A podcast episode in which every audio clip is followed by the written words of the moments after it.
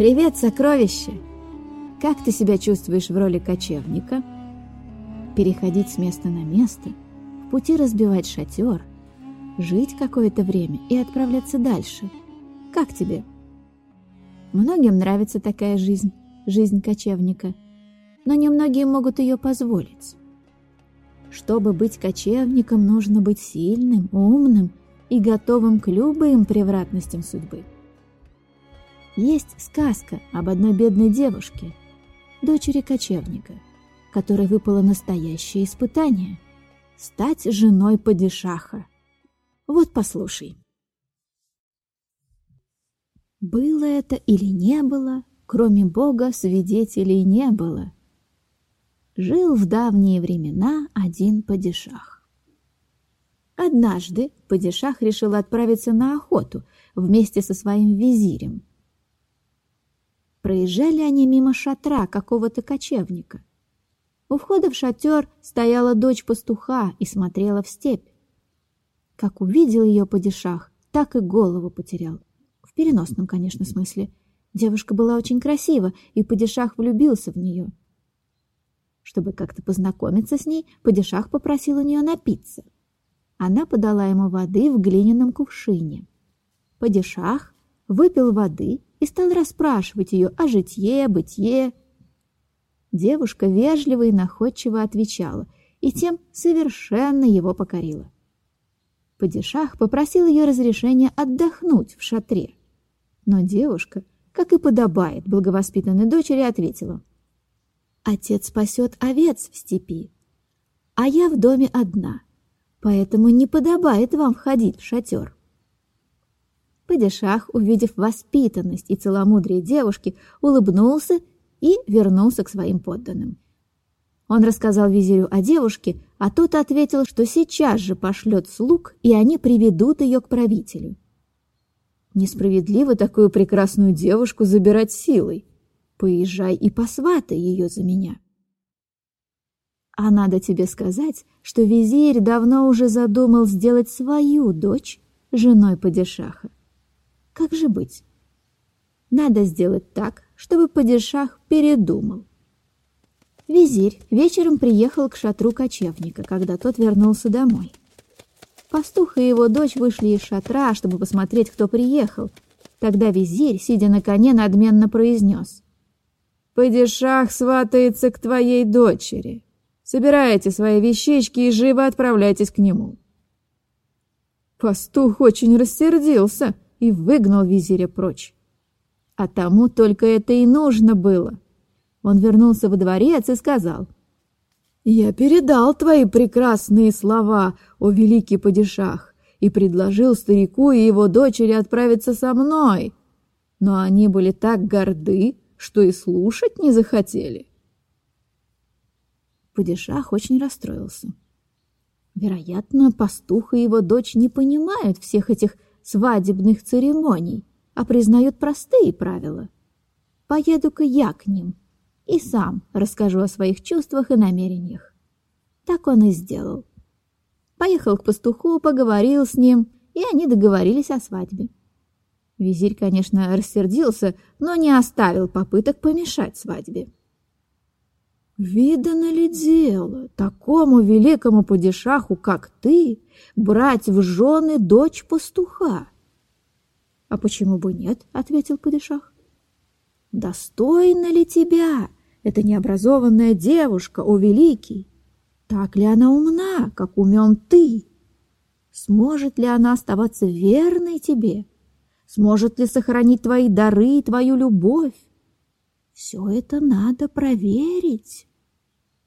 Падишах хотел было ответить, но задумался. Только это и нужно было визирю. Он предложил Падишаху испытать девушку. Он изложил правителю свой коварный план.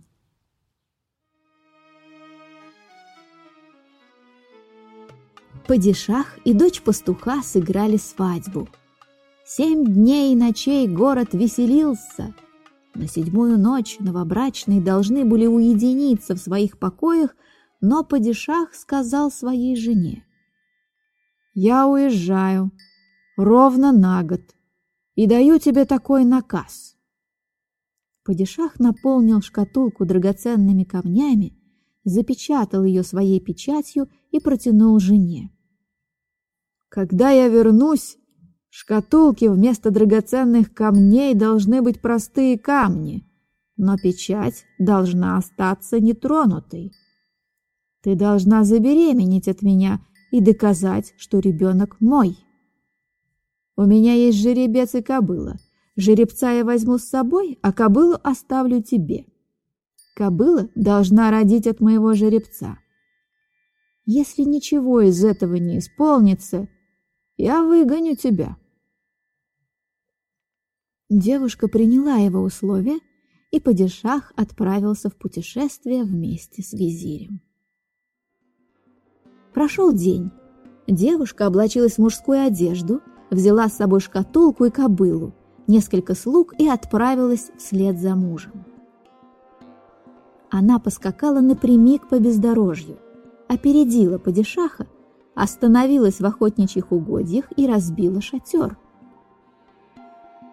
На другой день туда прибыл и падишах с визирем и придворными – Издали он увидел красивый шатер и приказал визирю разузнать, кто это там остановился. Визирь помчался к шатру, смотрит, а там у всех слуг лица закрыты покрывалами. «Чей это шатер?» — спросил их визирь. «Царевича из Магриба. Он прибыл сюда отдохнуть и поохотиться». Визирь и спросил разрешения, вошел в шатер и увидел совсем юного мужчину, восседавшего на золотом троне.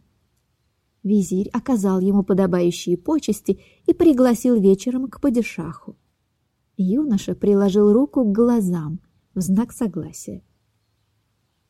Визирь вернулся к падишаху и сообщил, что принц Магриба прибыл в эти края поохотиться. «Сегодня вечером он прибудет к тебе в гости. Тогда и познакомитесь».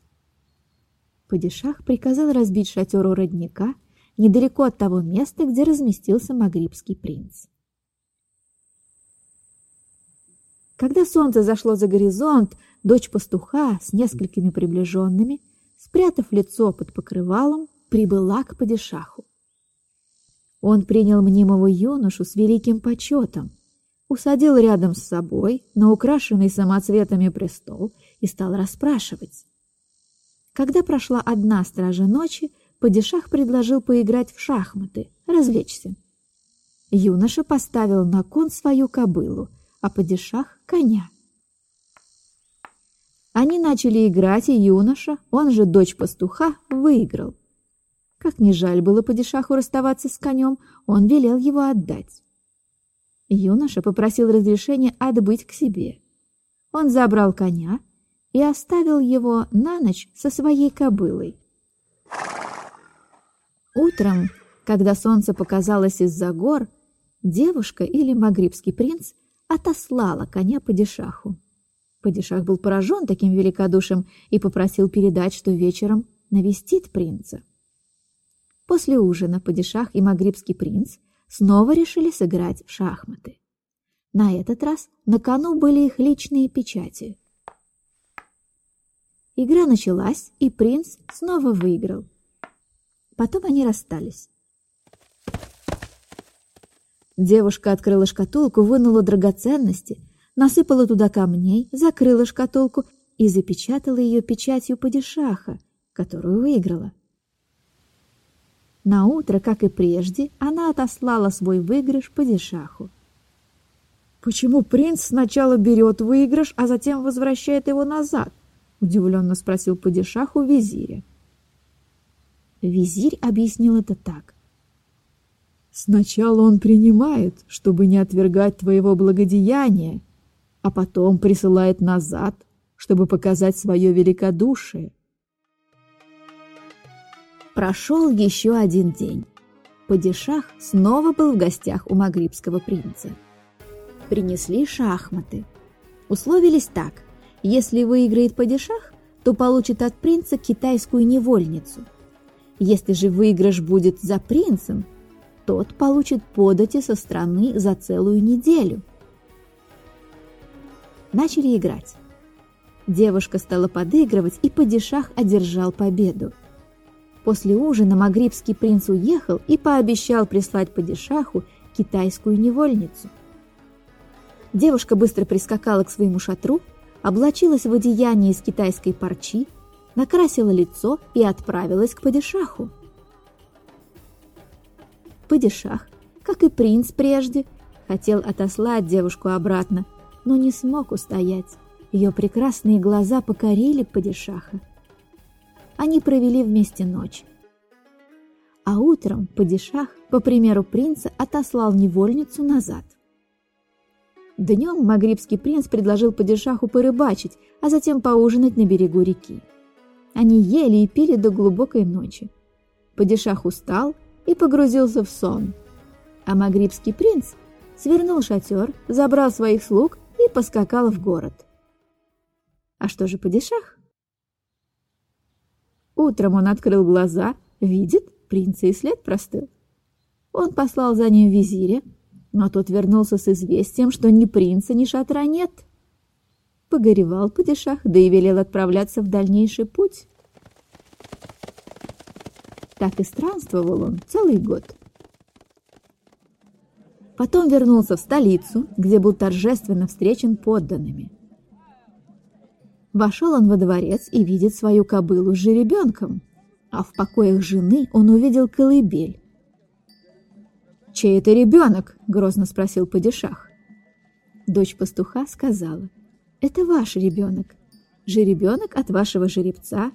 И вот», — она протянула шкатулку. Падишах открыл шкатулку и увидел простые камни. «Когда это ты успела все выполнить?» — удивился падишах.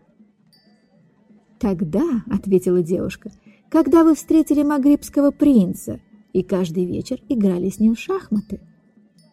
Тут падишах смекнул, как все произошло. Он был поражен находчивостью девушки. Визирь было подошел к нему и стал опять шептать про дополнительную проверку, но падишах отмахнулся. «У меня теперь не только умная и красивая жена, визирь, но и отличный партнер в шахматы. Вот такая сказка. Странствовать можно по разным причинам, но еще приятнее возвращаться домой и знать, что тебя любят и ждут. А на сегодня все. Пока. До следующей сказки в подкасте Наны.